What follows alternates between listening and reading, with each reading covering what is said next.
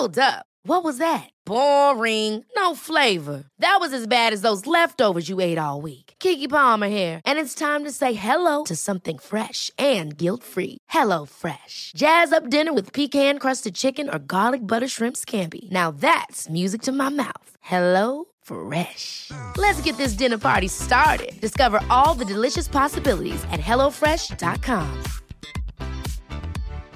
Here's a cool fact a crocodile can't stick out its tongue. Another cool fact you can get short term health insurance for a month or just under a year in some states. United Healthcare short term insurance plans are designed for people who are between jobs, coming off their parents' plan, or turning a side hustle into a full time gig. Underwritten by Golden Rule Insurance Company, they offer flexible, budget friendly coverage with access to a nationwide network of doctors and hospitals. Get more cool facts about United Healthcare short term plans at uh1.com. Visste du att intelligenta personer är i högre grad mindre religiösa än ointelligenta personer? Detta härleds till förmågan att kunna tänka fritt, ifrågasätta och inte lita på en för, förbestämd väg eller ett förbestämt perspektiv. Visste du att nattugglor är mer intelligenta än sådana som slocknar till Aktuellt klockan 21 eller som somnar med sovmask till en podd 2015? Och i samma veva är ju dessa intelligenta nattugglor också morgontrötta. Sambandsstudier har visat detta och eh, vad gäller orsakerna till skillnad från många andra däggdjur kan vi människor ignorera vår biologiska klocka och bryta dygnsrytmen. Vi kan själva välja när och hur vi vill sova, sovmorgon, varför inte? Och resultatet från studien visar att personer med högre IQ går mot strömmen och följer sin egen dygnsrytm. Hjärnor med normal IQ följer solens upp och nedgångar och sover över efter den traditionella dygnsrytmen, medan intelligenta hjärnor trotsar det traditionella. Visste du att om du som mor ammar längre får du mer intelligenta barn? Du kommer då bidra till den näringsrikedom ditt barn behöver för att hjärnutvecklingen ska vara så effektiv och bra som möjligt och ge så bra förutsättningar som möjligt för en intelligent hjärna. Visste du att kvinnor som är singlar i högre grad är högintelligenta än kvinnor i parförhållanden? Orsaken är alltifrån traditionsprägen i att vara gift och intelligens som ni säkert märkt redan verkar oftast vara präglat kring att kunna tänka fritt utanför normer, ramar och förbestämda vägar som till exempel tidigare med religion och dygnsrytm. Det finns andra studier som visar att vi pinsamma män inte tycker att intelligenta kvinnor är lika attraktiva, vilket också kan vara en delorsak. Så vi grabbar väljer ofta bort dem. Vi ska tydligen känna oss mindre maskulina och utmanade när vi inte vet bäst och kan mest.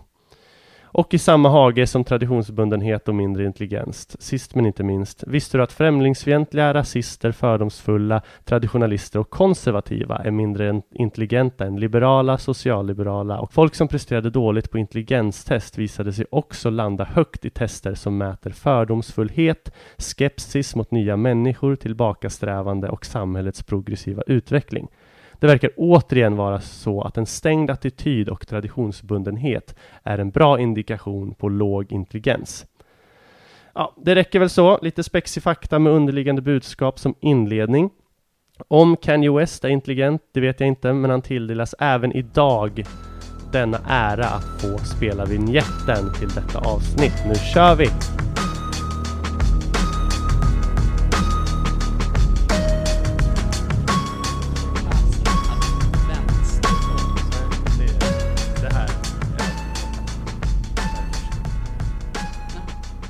Hallå och välkomna till Amatörpsykologernas topp 100 Pedagogisk hjärnskrynkling för gemene hen i underhållande fåtöljtempo. Bra snubblat. Ja. Idag ska vi prata om intelligens. Mm. Kul. Och det som är intressant med det här ämnet, jag känner en liten liknelse till introversion extroversion avsnittet, för det här kan ju bli intressant för för där hade vi ju då en person som var väldigt introvert, som var jag, en som var väldigt extrovert, Mm. som var du. Och idag blir det ett avsnitt där det är en av oss, det vill säga jag som, som besitter det här i väldigt hög utsträckning, Mm. och en av oss som helt saknar det. Och det Mm. kan ju bli kul att höra våra olika perspektiv på det. kan bli, bli väldigt kul. Ja, Kul hur du har förberett det där skämtet i dagar och hoppas det skulle landa asbra. det var ingen skämt. Okej. Men du har förberett det i dagar. Ja, Mm. Vi ska outa en eh, samarbetspodd här på en gång. Och det är ju podden Vi vill ju bara bli kända. Och det är en totalt skamlös podcast av och med två okända flator som bara vill leva life. Alltså det är så de beskriver sig. Det är Sara och Martina, två bekanta till mig, alltså Ulf som drar den podden och den finns på Soundcloud. Och de sitter och babblar om livet och egna erfarenheter från allt ifrån krogen till eh, självupplevda upplevelser som eh, har påverkat deras liv med någon slags kanske lite så här, förhållande sexuellt tema har jag för mig. Så den eh, får ni gärna ta en lyssning på. Den rekommenderar vi varmt här på Amatörpsykologernas topp 100. Och ja, innan vi går in på ämnet. Vi ska till Marbella och Malaga här i Mm. veckan. Mm. Och eh, det som blir intressant här, jag, jag är ju inne i en väldigt, väldigt bra träningsperiod här som man gärna vill spinna vidare på. Och det här är ju en, en uttryck från er andra i alla fall, superresa. Mm. Och eh, det kommer bli intressant hur jag hanterar det här enorma grupptrycket som kommer hamna på mig. För att Ja. jag, mitt mål är ju att ha någon typ av måttlighet under den här resan, så att jag inte går ner mig helt. Och det här kommer ju bli en stor utmaning för er, för att det här kommer ju mötas av otrolig oförståelse Ja. från er andra. För om, åker man på sån här resa får man nästan räkna lite med det. det. Jag tror inte du kommer skapa några nya bästa vänner på den här resan, för du kommer behöva ta så många halvkonflikter i tjat. Ja, Ja. ja precis. Och det säger jag inte, det är inte att någon har rätt eller någon har fel. Nej. Snarare att du har rätt kanske, Ja, mer eller mindre. ja, Men det, så kommer det nog bli. ja. Men det kommer bli bra träning att stå emot grupptryck för mig. Mm. Ja, och så innan vi hoppar på här, koda. Mhm. Inte koda Nej. IT-koda, utan koda från träd. Jaha. Har du upplevt något bekymmer med det? Senast för kanske 17 år sedan. Klibbigt. Nej. Ehm, koda Ja. ska vi inte prata mer om.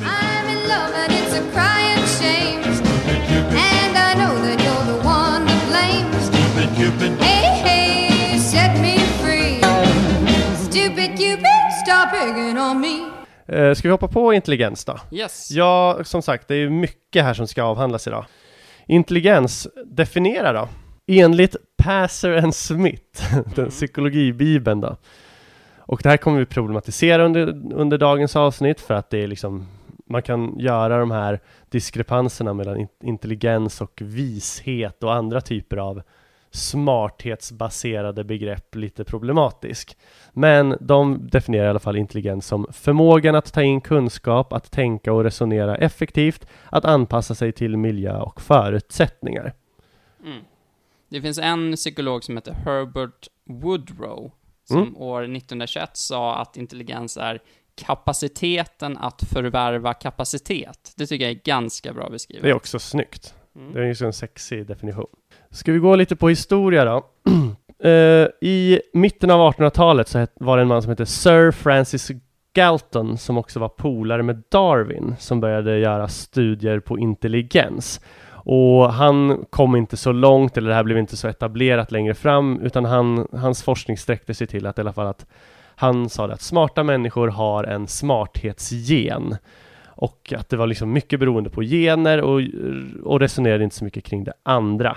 Och hans studier förkastades sen också för att vara ganska icke-valida för att han bara hade gjort det på välbärgade familjer där också böcker och sånt var vanligt. Så just det att det här med genetiskt skulle betyda alldeles, eller allting avfärdades lite. Han var inne mycket på att mäta skallar och vad det betydde för smarthet och- eller intelligens också. Så det var liksom där det började lite, men där det börjar bli lite intressant i alla fall så kommer vi då till Alfred Binet, eller Binet. Mhm. Alfred Binet. Han var den som kom, ig- kom igång med de moderna intelligenstesterna som vi också ser spår av idag, i dagens IQ-test, även om de har förädlats något. Han utgick från två saker. Dels att vår mentala kapacitet utvecklas med åren, alltså vår intelligens utvecklas med alltså hur, hur gamla vi blir. Alltså med ett visst stopp. Man är inte mer intelligent för att man är 90 än kanske 70, men att det är en utveckling man går ifrån barnstadie och uppåt då. Alltså att vi blir smartare och smartare. Och om man till exempel vid fem års ålder ligger efter så kommer man ligga efter hela livet. Det var då hans två förutsättningar han utgick ifrån. Då. Ehm, och han införde en tanke liksom att en person kan vara tio år men ha fem, en femårings intelligens och att man då kommer ligga efter under resten av sitt liv. Och satte liksom upp kriterier. Vid fem års ålder bör man kunna det här, vid sex års ålder bör man kunna det här. Och så utgick man ifrån det när man bestämde vilka som var normalintelligenta och inte. Mm. Sen kom då den tyske psykologen William Stern in och han gillade det här som Binet hade börjat påbörja börjat påbörja. Och han skapade då det vi kallar IQ-skalan. Intelligence Quotient, IQ alltså. Intelligenskvot på svenska. Och han utgick också från det här med mental ålder delat på ens riktiga ålder. Och då gjorde han som så. Han utgick från kriterierna vad en åttaåring bör kunna och vad en 13-åring bör kunna och så vidare. Så om vi säger då att jag är 10 år och presterar på en 10-åringsnivå så kommer jag ligga i fas och då tar man 10 delat på 10 gånger 100. Så räknar man ut ens IQ på den och det blir ju 10 delat på 10 är ju 1 gånger 100, 100. Och då är jag normalintelligent, jag är lika intelligent som den åldern säger att jag borde vara. Men är jag 10 år och, och presterar på en 8-årings nivå så tar man då 8 delat på 10 gånger 100 och det blir då 80 och eftersom man utgår från 100 är det normala så är man då underintelligent. Är jag 10 år och presterar på en 12-årings nivå så blir det 12 delat på 10 gånger 100, alltså 120. Och då har jag en jävla hög IQ. Och det kunde ju såklart bli skevt, för man kan ju liksom vara, var man 20 år och presterade på en 35-årings nivå, då stod det att man hade en IQ på 175. Och skalan höll alltså inte hela vägen, men det var så man utgick från i början, att mental ålder versus kronologisk ålder som de kallar det, gjorde en indikation på hur klok man var. Idag använder vi den här skalan, men vi har tagit bort själva relativa åldersbetydelsen och istället så utgår vi från ett medel, medelvärde för varje ålder. Till exempel, är man 20 år kan man se att medel, medelprestationen på det här testet är 5 poäng säger vi. Mm. Och då indikerar det på att man har 100 i IQ och 100 är normalvärdet. Presterar man bättre än det så kan man liksom landa på 110, lite sämre på 90 och så vidare. Mm. Så man utgår alltså från ens eh, en jämförelsegrupp på folk som är lika gamla som en själv. Mm. Och IQ-skalan säger då den är alltid utgår från värdet 100. Har man 100 IQ är man normalbegåvad med sin jämförelsegrupp, oftast beroende på liksom ålder, det är de man ofta jämför med. Jag som 28-åring jämförs med andra 28-åringar. Är jag normal så kommer jag landa på 100. Om jag presterar jäkligt bra kan jag landa på 120 och då är jag väldigt smart.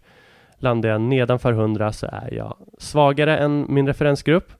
50 till 60 IQ, då anses man vara mentalt retarderad enligt den här skalan. Mm. Och från 120 uppåt är man väldigt smart. Om man är över 140 så är man uppe på mensanivå. Eller jag tror 131 mm. är väl det man har dragit på den mest moderna IQ-skalan som heter Weschlers IQ-skala. Mm. Upp, uppkallad efter David Weschler. Och här är ju tanken också på den här skalan att IQ och intelligens är normalfördelad. Bra. Det vill säga att de flesta ligger kring 100, sen blir det färre och färre ju längre ut på den här skalan man kommer. Precis. Och uppmäter man då 131 som är väldigt mycket högt över medel på 100 då, mm. som är det vanligaste. Mm. Då kommer man in på mensanivå som man mm. säger. Mm. Och då, det innebär att man är smartare eller har ett högre IQ än 98 procent av befolkningen. Mm. Så det kan man säga. Ska vi spinna vidare lite på IQ-skalan? För det är intressant, för den är ju otroligt bespottad i vardagligt tal idag när man pratar om intelligens. Då, då får man ju nästan alltid höra, och jag själv har gjort mig skyldig till att säga att nej, men IQ, det är inget, inget bra sätt att mäta intelligens. Nej. Och jag tycker väl ändå, får se om du upplever samma sak, men jag tycker att när man läser det här om intelligens, vilket vi har gjort, så ser man att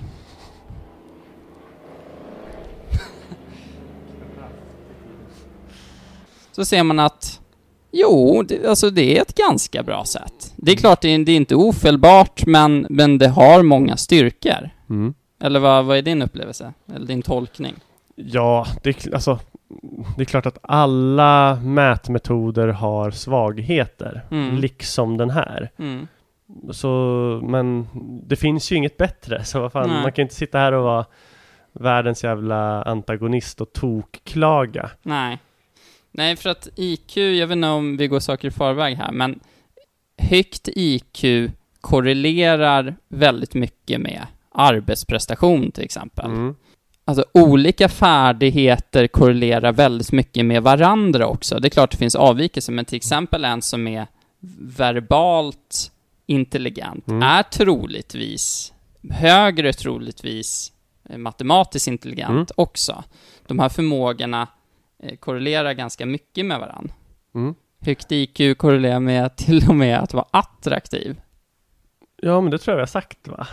Kanske inte har. Nej, jag tror vi har Nej. sagt en tidigare podd, menar du en tidigare podd? Ja, Jag tror vi har sagt en tidigare podd att man tror att attraktiva personer är smartare. mm. Men här, det förvånade mig faktiskt att det korrelerar faktiskt med smarthet. Nej men ja, som du säger, det är en skala, den har brister men den har förtjänster. Alltså, att, att ta upp liksom positiva grejer med den är ju svårt. Mhm.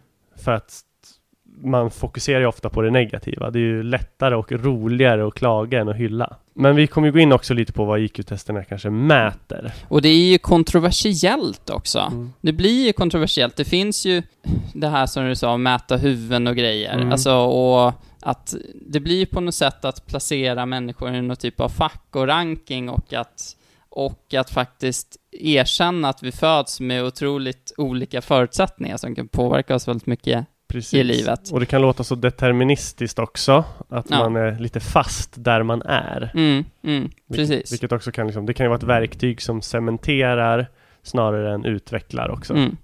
För, för det kan man säga också, för att bli amerikansk president Mm. så måste man ha ett visst IQ.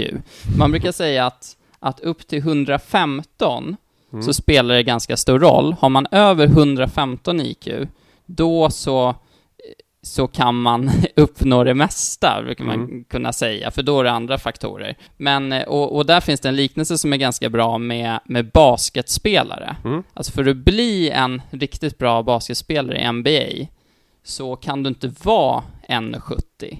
Alltså det kanske finns vissa undantag, utan du måste ha en viss längd. Mm. Och om du väl är 2,05 eller 2,25, ja men då kanske du kan bli lika bra. Men du kan ju inte vara 1,70. Och detsamma sägs ju om IQ då på 115 och om man ska uppnå någon typ av yrkesmässig framgång som i Mm. så fall involverar något, något som kräver kognitiv förmåga. Precis. Ja, så är det. Jag vet inte, är det kontroversiellt att säga Nej. också eller? Nej, det tycker jag inte. Det får, får man acceptera. Ja. Vi kommer ju aldrig vara lika smarta.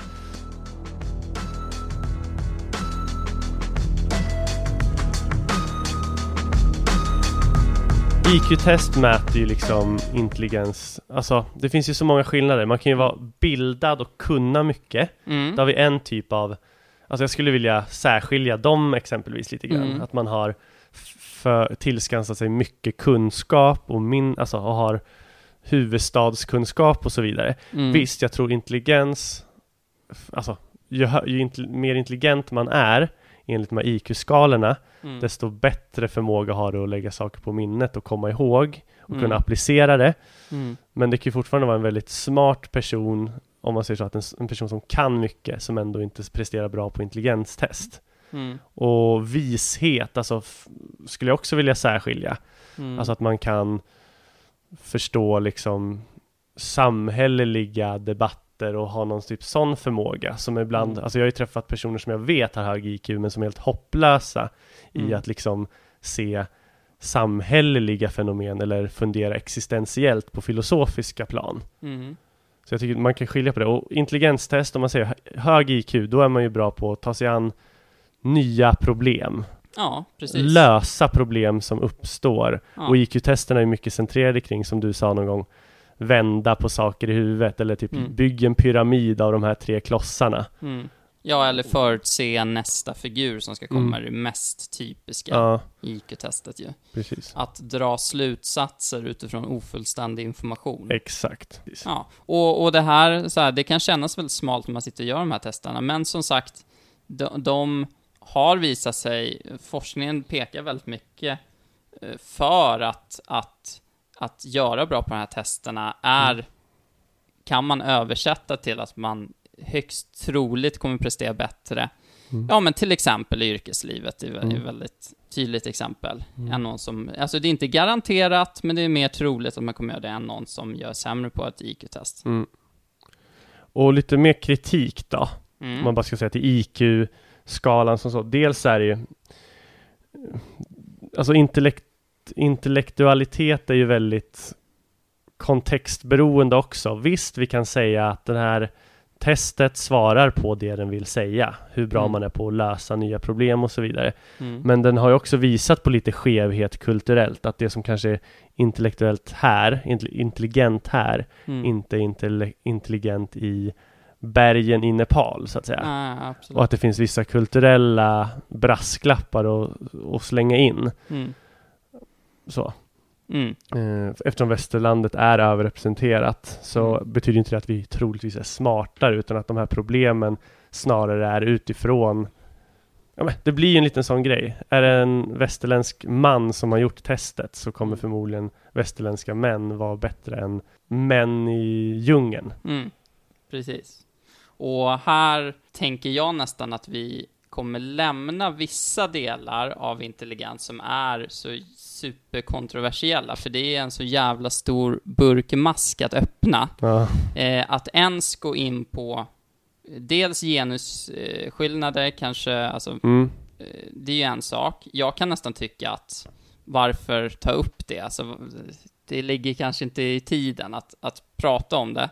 Och sen så finns det även eh, väldigt kontroversiella böcker som har släppts som även berör ämnet etniska skillnader Mm. och skillnader länder emellan. mm. Och det är också en sak som man så här, ja, eh, ska man ens ta upp och prata kring de grejerna? Jo, men det kan man väl göra på sätt och vis för att intelligenstesten kanske är lite manligt biased.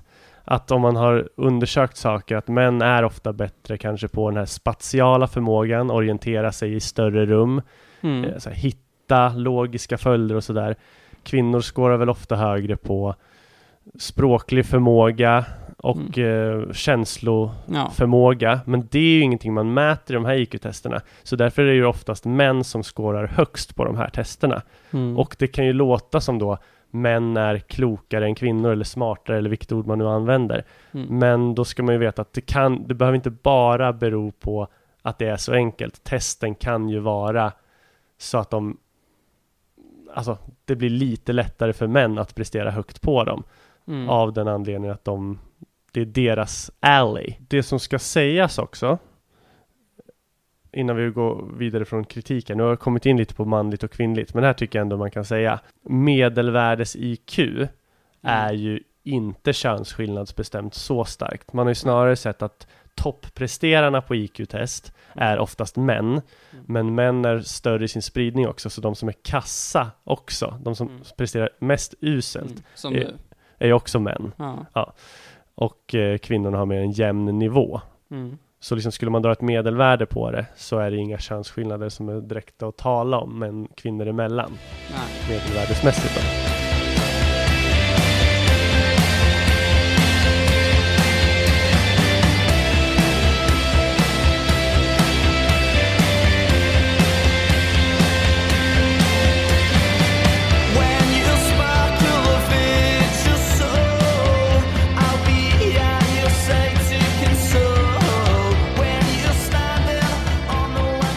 Finns det några teoretiker som har pratat här kring då intelligens och då kan man börja med Charles Spearman som kom med begreppet G-faktorn. Och det här är lätt att komma ihåg. Eh, några tjejer jag pluggade med i Uppsala kom ihåg det för att sperman och G-punkten tänkte de för att komma som minnesregel då. Ja, Så. Spearman G-faktorn Ja. och att det har någon koppling där då, ni förstår. Ehm, han menade att, som du sa där, att det finns en korrelation ämnen emellan. Så är man bra på engelska så kommer man troligen vara ganska bra på matematik också. Att det finns liksom så här kopplingar mellan att folk som presterar bra i vissa ämnen i skolan, säger vi, presterar bra även i andra. Och att det då tycks vara ett bevis på att det finns en generell intelligens att ta sig an ny kunskap på ett bra sätt. Det finns en generell tråd i det. Och det finns ju såklart exempel på personer som är intelligenta på en sak och helt åt skogen på den andra. Men statistiskt sett så är man oftast bra på det mesta. Skolsammanhang säger vi, om man är bra på en sak. Så det var han som började där, men då kom en gubbe som heter Thurstone och ville eh, då problematisera Spearman. Och han tog då fram, istället för att bara utgå från att det finns en G-faktor, en intelligensfaktor, så tog han fram sju punkter. Som han sa, att man kan dela in intelligens i rumslig förmåga, språkförståelse, meningsskapande, nummer och sifferförståelse, förståelse av mönster, minne allmänt och även att hantera nya problem. Men så kommer vi då till min favorit här och den var du inne lite på här Jonathan. Kristalliserad och flytande intelligens av Cattle Horn.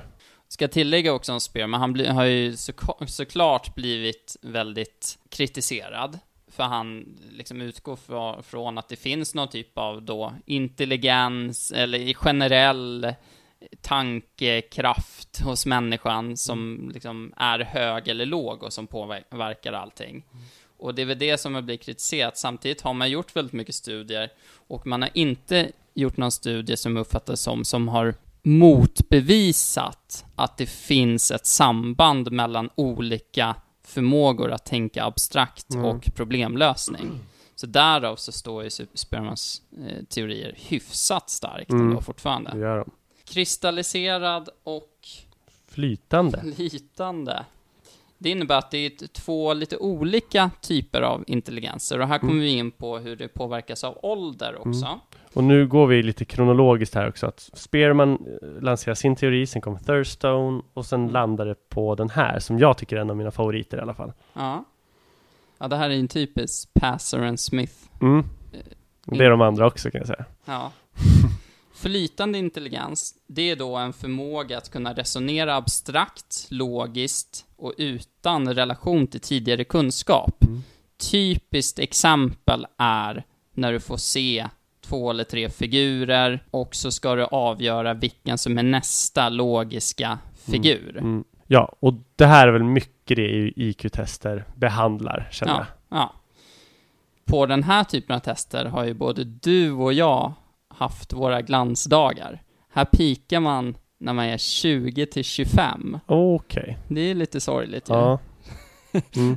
Så går det bara utför. Är det så? Ja, Mm. för att det, det här kräver att man är lite snabb också. Mm. IQ-tester går ju på tid också. Men, Men man känner ju, man känner ju folk där ute som tar, tar sig an nya problem med en jävla liksom bara lösningsförmåga. Ja, Och det, de beundrar jag ju. Jag är ju inte riktigt så. Alltså Mm. i synnerhet inte när det gäller praktiska problem, men det beror väl på andra saker. som jag när eh, vi trodde att avsnitt inte gick in i datorn. Jag vet inte fan om du Alltså var det så problemlösande? Du var ju, du var ju bara obrydd och läskig. Du var ju en psykopat som satt bredvid mig. ja, med fokus på problemet. Ja, kör. Och det var flytande intelligens. Ja, men vi och alla andra där ute som är över 25 behöver ju inte deppa ihop. Nej, För det finns något som heter kristalliserad intelligens. den känner jag att jag är stark på. Ja, och det är en förmåga som har givits av inlärning och erfarenheter, Mm. språkförståelse och läs och skrivförmåga. Och det är ju då att kunna använda och ta till sig, inte ta till sig, det är då att kunna använda sig av informationen som man under livets lopp har tagit till sig. Ja. Där kom ju min årtalsfetisch och huvudstadsfetisch in. Ja, Inte för att man använder det så här, applicerbart så, men alltså det är ju sånt som får mig att framstå som väldigt smart, även om Ja. smart kanske egentligen innebär det är väldigt, det är väldigt begreppsförvirring här. Vad är smart, vad är klok, vad är bildad, vad är intelligent? mm. Men jag har ju mycket av den här kristalliserade onödiga kunskapen ofta Mm. som gör att jag framstår som ganska smart medan Mm. jag kanske tror faktiskt, skulle jag genomföra ett så problemlösnings-IQ-test Mm. Jag tror inte jag skulle vara sämre än medel, men det skulle inte imponera Du skulle ha, du skulle ha en ganska bra bit över medel på ett vanligt IQ-test. mm. Tack Varsågod. Men eh, inte så bra referens då, för att jag hörde en intervju i en podd någon gång, någonstans. Men det var en snubbe som sa, som jag tyckte var intressant, apropå det du pratade om, Mm. att när vi var små, då lärde man ju sig det här typiska årtal och vad hände då, och huvudstäder och så här. Det som kanske borde vara logiskt nu, Mm. det är att man får lära sig och bli Quality sleep is essential. That's why the Sleep Number Smart Bed is designed for your ever evolving sleep needs. Need a bed that's firmer or softer on either side? Helps you sleep at a comfortable temperature? Sleep Number Smart Beds let you individualize your comfort so you sleep better together. JD Power ranks Sleep Number number 1 in customer satisfaction with mattresses purchased in-store. And now, save 50% on the Sleep Number limited edition Smart Bed for a limited time. For JD Power 2023 award information, visit jdpower.com/awards. Only at a Sleep Number store or sleepnumber.com. Ever catch yourself eating the same flavorless dinner three days in a row? Dreaming of something better? Well, HelloFresh is your guilt-free dream come true, baby. It's me, Kiki Palmer. Let's wake up those taste buds with hot, juicy pecan-crusted chicken or garlic butter shrimp scampi. Mm. Hello Fresh. Stop dreaming of all the delicious possibilities and dig in at HelloFresh.com. Let's get this dinner party started. One size fits all seemed like a good idea for clothes Nice dress. Uh, it's a it's a t-shirt. until you tried it on. Same goes for your healthcare. That's why United Healthcare offers a variety of flexible, budget friendly coverage for medical, vision, dental, and more. So, whether you're between jobs, coming off a parent's plan, or even missed open enrollment, you can find the plan that fits you best. Find out more about United Healthcare coverage at uh1.com. That's uh1.com.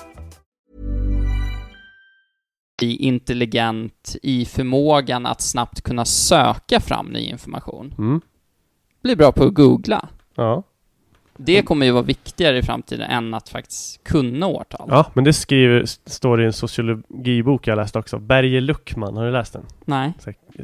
En av de mest klassiska sociologiska verken att kunskap av idag Mm. är inte att kunna göra allt själv. Alltså Nej. kunna så jorden, kunna flyga ett flygplan eller Mm. kunna, vad vet jag, installera en, eh, Mm. en tv-box. Utan Mm.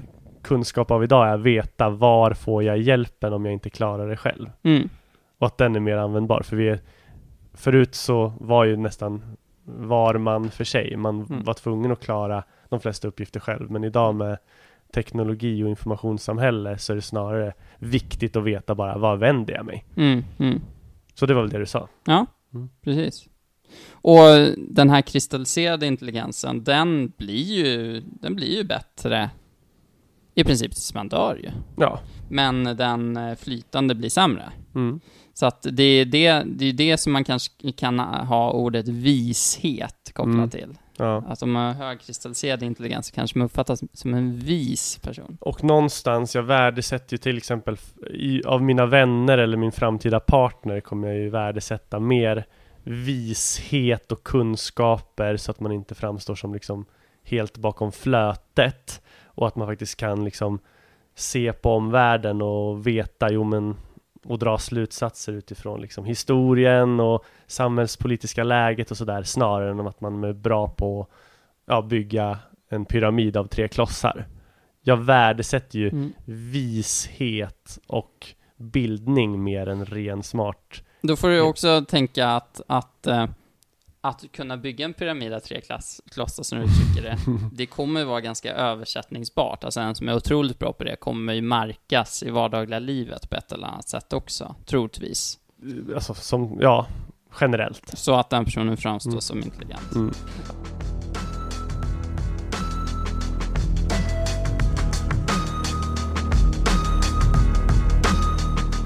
Ja, lite mer bara här innan vi, jag tycker vi hoppar här allt som har med teorin att göra, men så kom det en snubbe som heter, efter den här flytande och kristalliserad, Sternberg gjorde en trestegare där han skilde på analytisk intelligens, praktisk intelligens och kreativ intelligens. Analytisk, alltså analysera på djupet, praktiskt ta sig an en hoppad cykelkedja, whatever, Mm. och kreativ intelligens, att hantera uppkomna problem som är helt nya för en.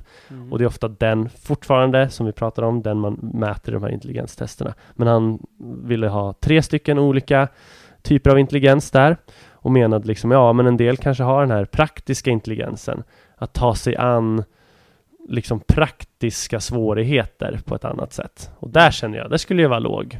Mm. Eh, men ja, Sternberg i alla fall kommer de här teorierna för att eh, nyansera intelligensbilderna eh, lite.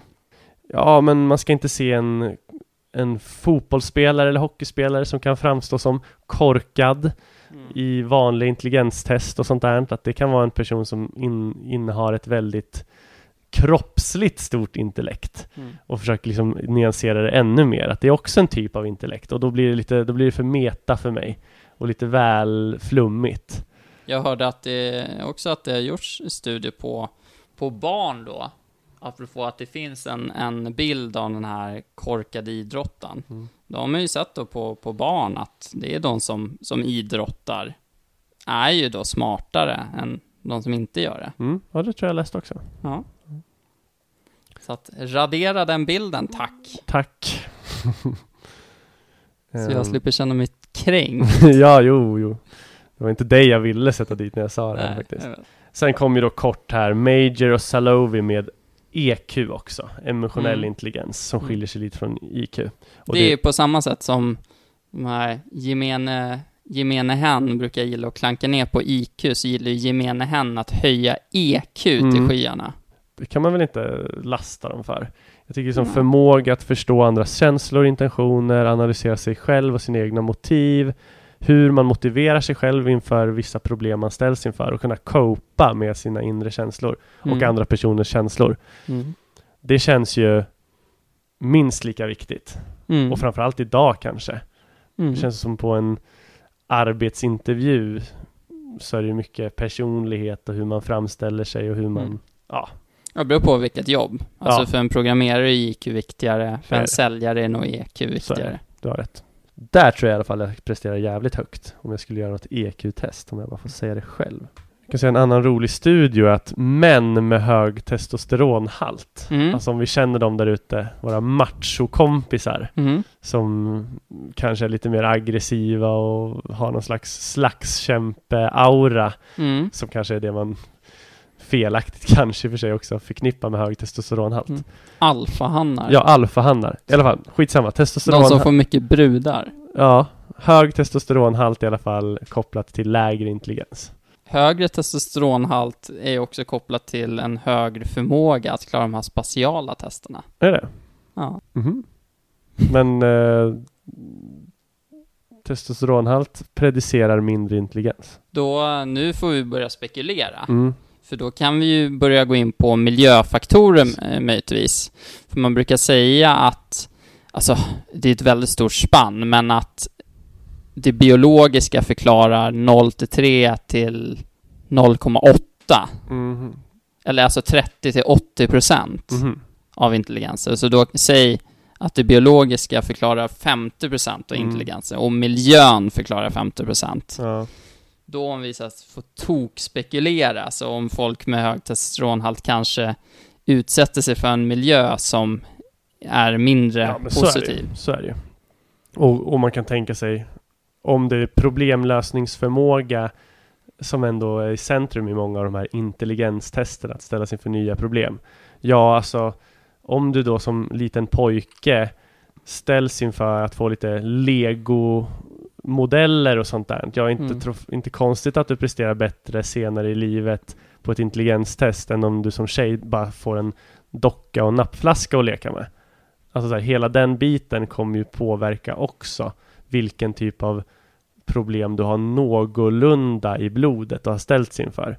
Mm. Alltså legobyggande och följa en ritning ligger liksom närmre det som mäts på ett intelligenstest och kanske det som pojkar får i högre grad än tjejer som ja, enligt könsnormer tyvärr kanske fortfarande eh, bara får en docka och en vagn i näven.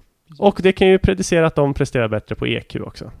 Det finns ju många, man kan ju, alltså som vanligt, man kan använda så många olika perspektiv för att förklara saker. Det finns biologiskt, det finns socialpsykologiskt, alltså hur man uppfostras och vän, vänner och sådär.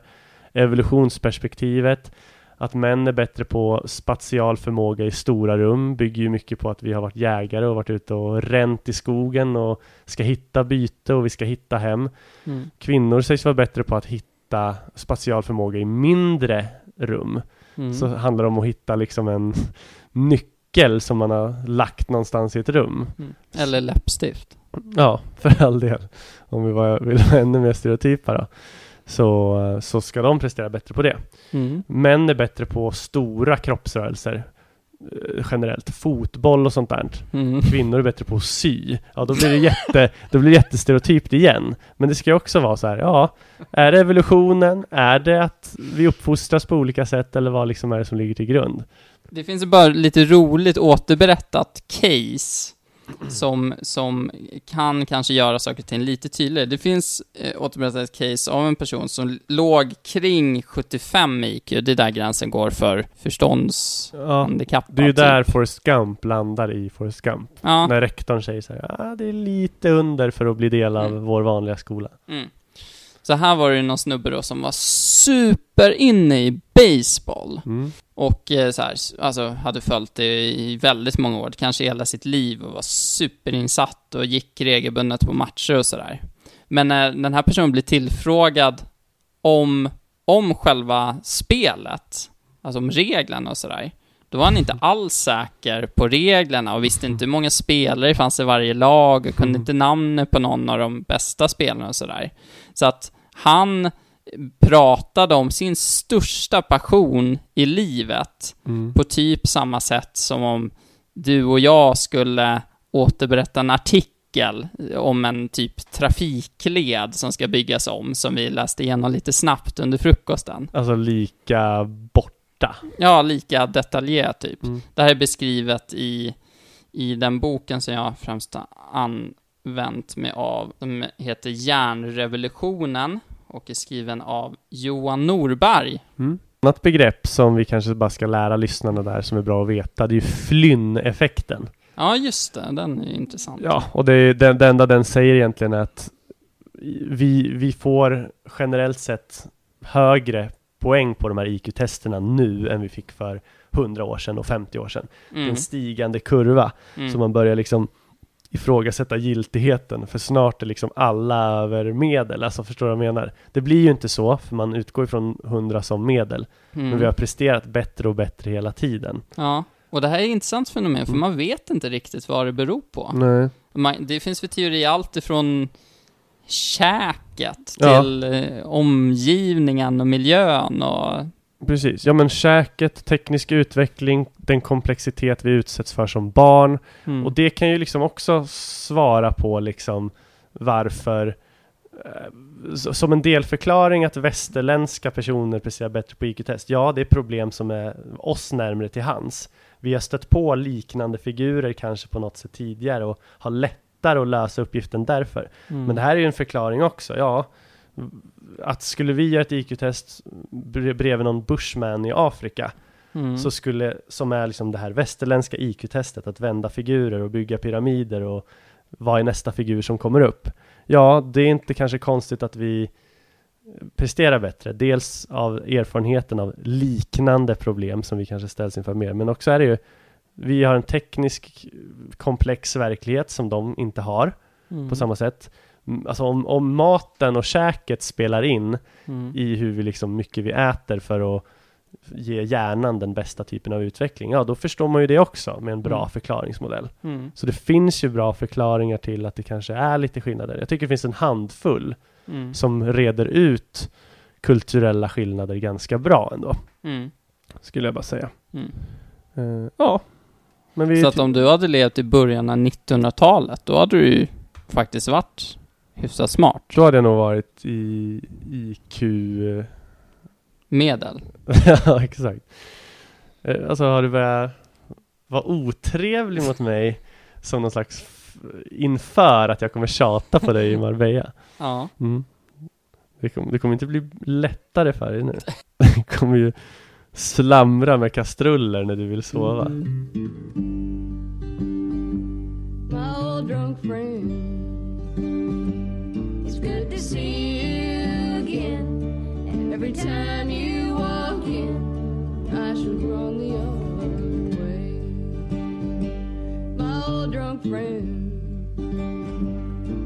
You're looking kinda thin. I won't ask where you Nej men kanon!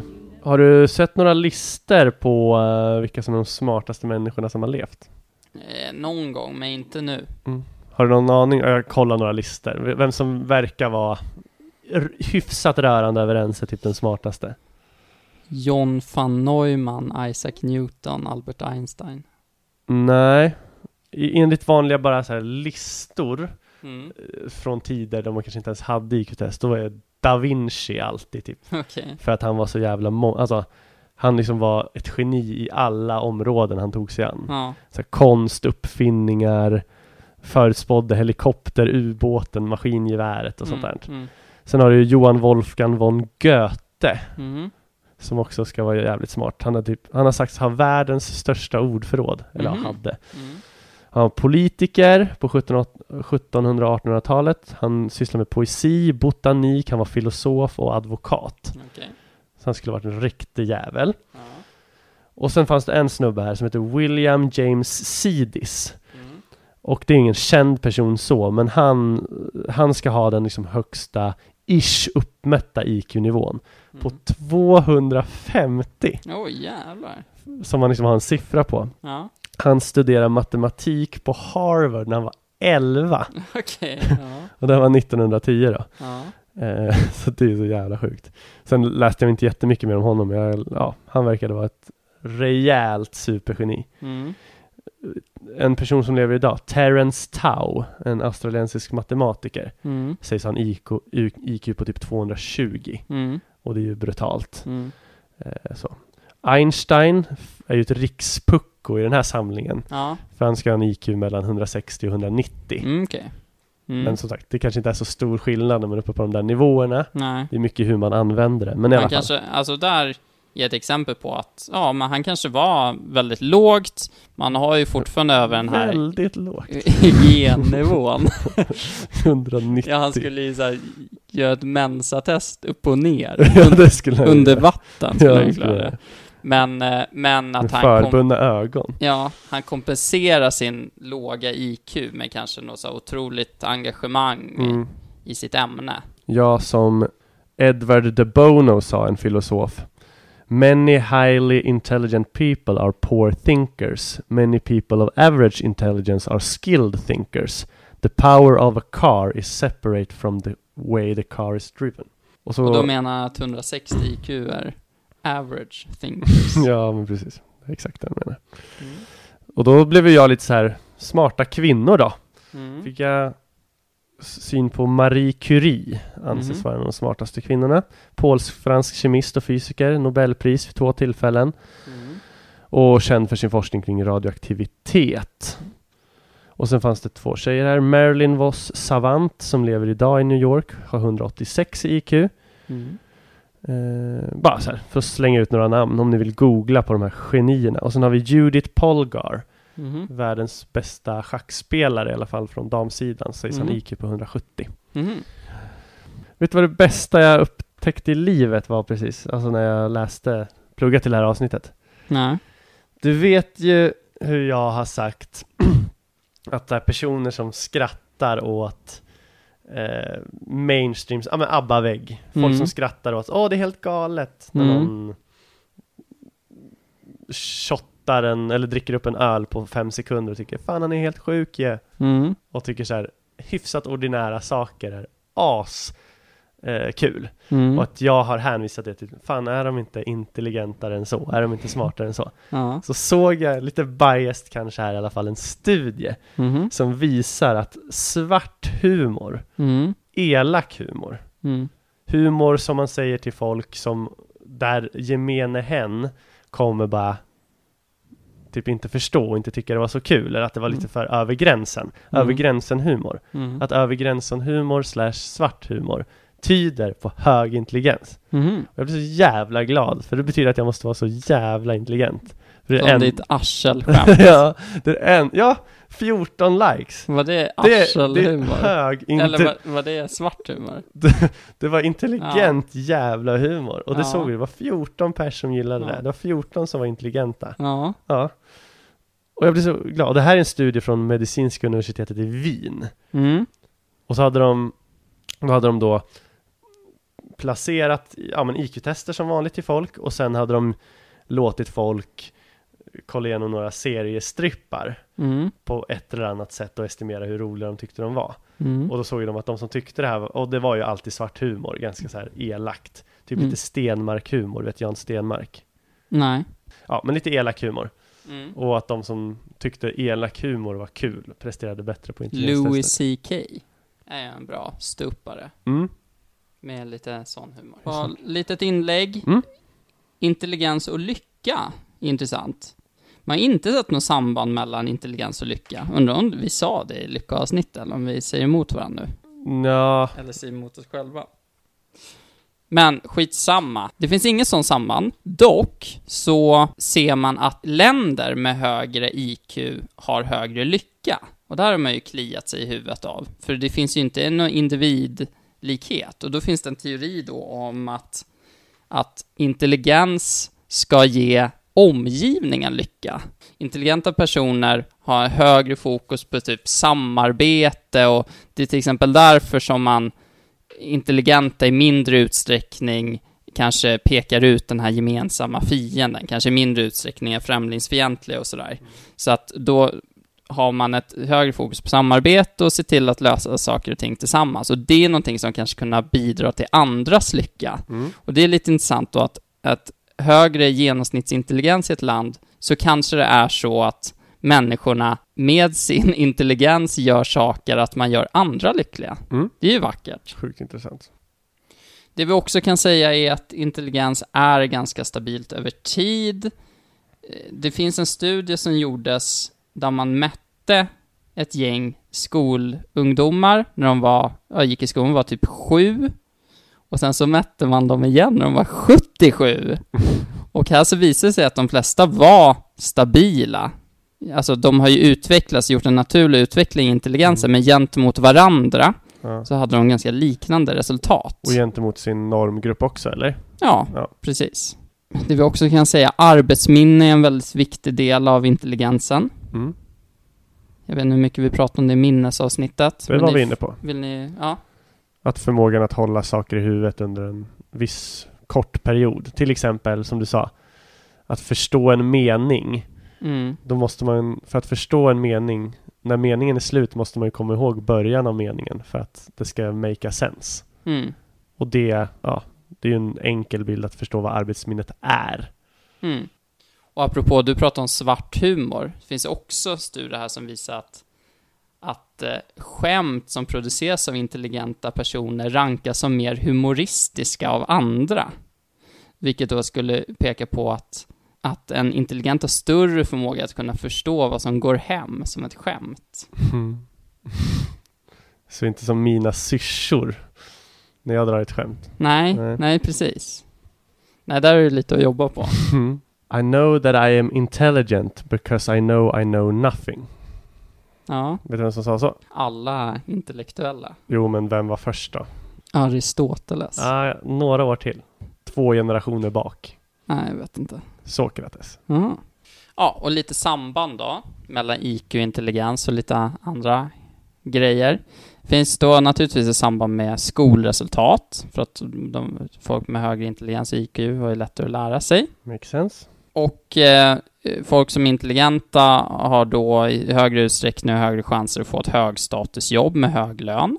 Till exempel då om två syskon växer upp i samma familj så är det mer sannolikt att den med högre IQ får jobba med hög status, vilket skulle påverka, eller vilket skulle säga att de troligtvis har en liknande miljö, men att det då är intelligensen som påverkar.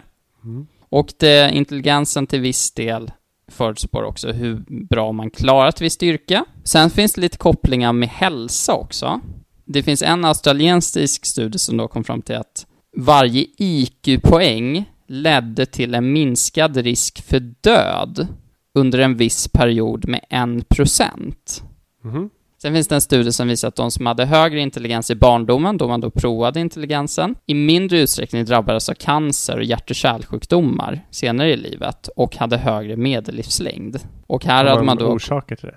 Ja, men precis. Då, då finns det ju då teorier om att intelligenta personer har bättre förmåga att ta hand om sig och hålla lite bättre uppsikt över sin hälsa och följa sjukvårdsinstruktioner och de röker mindre, till exempel. Och eh, när man gjort de här studierna så har man ju då justerat för socioekonomisk status och utbildning och inkomst, att man Mm. isolerat Mm. IQn i de här studierna. Så det kan vara en tänkbar förklaring, att man helt enkelt är mer medveten och mer försöker följa de riktlinjer som finns kopplat till hälsa. Just. Drabbas av färre olyckor. Det finns en studie som visar på att en arbetare, en amerikansk arbetare med 85 i IQ, löper dubbelt så stor risk att drabbas av en arbetsskada som en arbetare med 115 i IQ i samma yrke. Och samma med trafikolyckor, så med högre intelligensnivå gör att man troligtvis drabbas av färre trafikolyckor. Mm. Eller ingen förhoppningsvis. Så det är bara lite olika fun facts, kanske inte är. Strålande.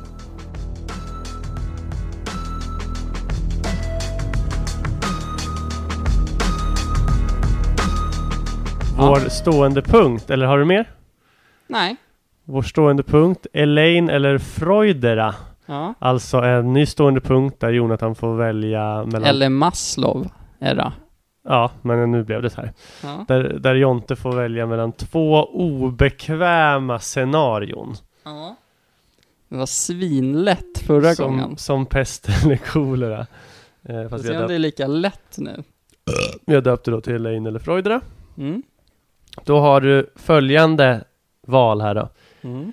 Antingen Jonathan är du världens snyggaste person men du är lika känd för att vara världens mest korkade. Mm. Eller så är du världens fulaste person men du är känd för att vara den smartaste person som någonsin levt. Nummer två. Du, ful och smart. Ja. Gud, eh, Snabbt varför? Alltså, Alltså världens det- fulaste, då är man ju Ja, riktigt ful. den här, den här var ju inte så, så lätt alltså. Men det är nog, hade du frågat mig för fem år sedan, då hade jag nog sagt det andra alternativet. För då värderade jag utseende högre och allt som Mm. kommer med det. Mm. Men det som jag tänker skulle vara det coolaste att uppnå i livet, vilket Mm. jag aldrig kommer göra, Mm. men det som är liksom det finaste man kan uppnå i livet, det är typ Nobelpris. Ja. Eller hur? Ja. Då kan man ju verkligen ligga där på dödsbädden och så här. Det slår ju hundra gånger om OS-guld i alla sporter och VM-guld och i fotboll och... Mr Universe. Ja, eller Mr Universe. De har verkligen bidragit till världen. Ja. Och det, skulle jag vara världens smartaste person, då skulle ju det ligga i någon typ av riktning att man skulle kunna uppnå det. Mm. Okej, nu kommer en rolig. Ja, En riktig ulfig. ja.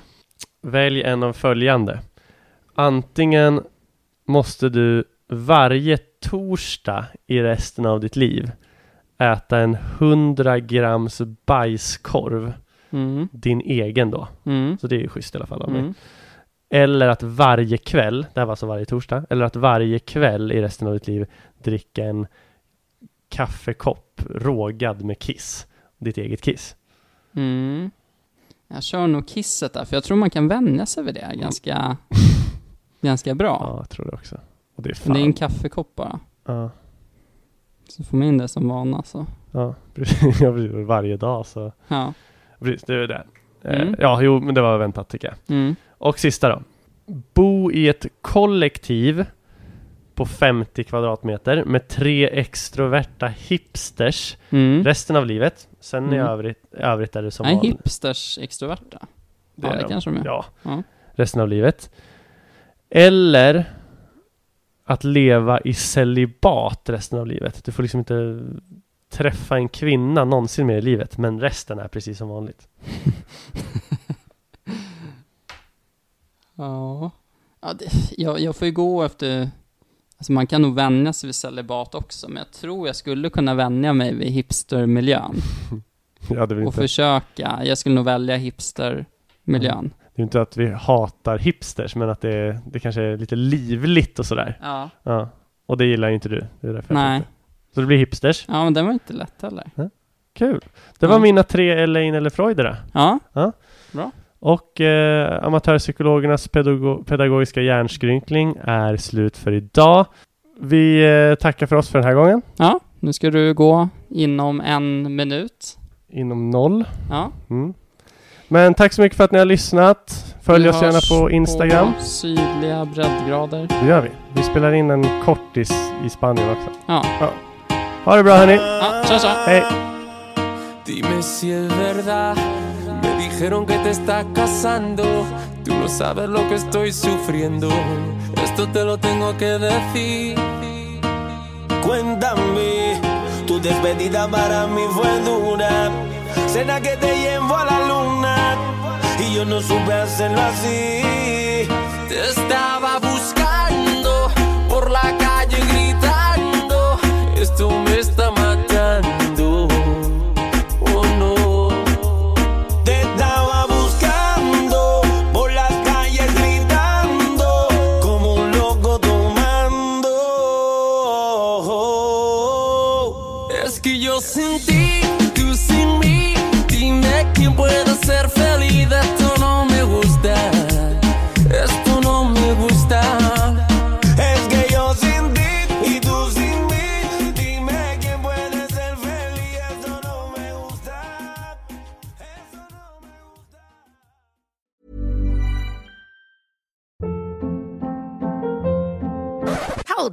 What was that? Boring. No flavor. That was as bad as those leftovers you ate all week. Kiki Palmer here, and it's time to say hello to something fresh and guilt-free. Hello Fresh. Jazz up dinner with pecan-crusted chicken or garlic butter shrimp scampi. Now that's music to my mouth. Hello Fresh. Let's get this dinner party started. Discover all the delicious possibilities at hellofresh.com.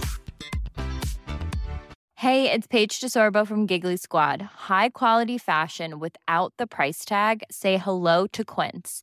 I'm snagging high-end essentials like cozy cashmere sweaters, sleek leather jackets, fine jewelry, and so much more. With Quince being 50 to 80% less than similar brands. And they partner with factories that prioritize safe, ethical, and responsible manufacturing. I love that. Luxury quality within reach. Go to quince.com slash style to get free shipping and 365 day returns on your next order.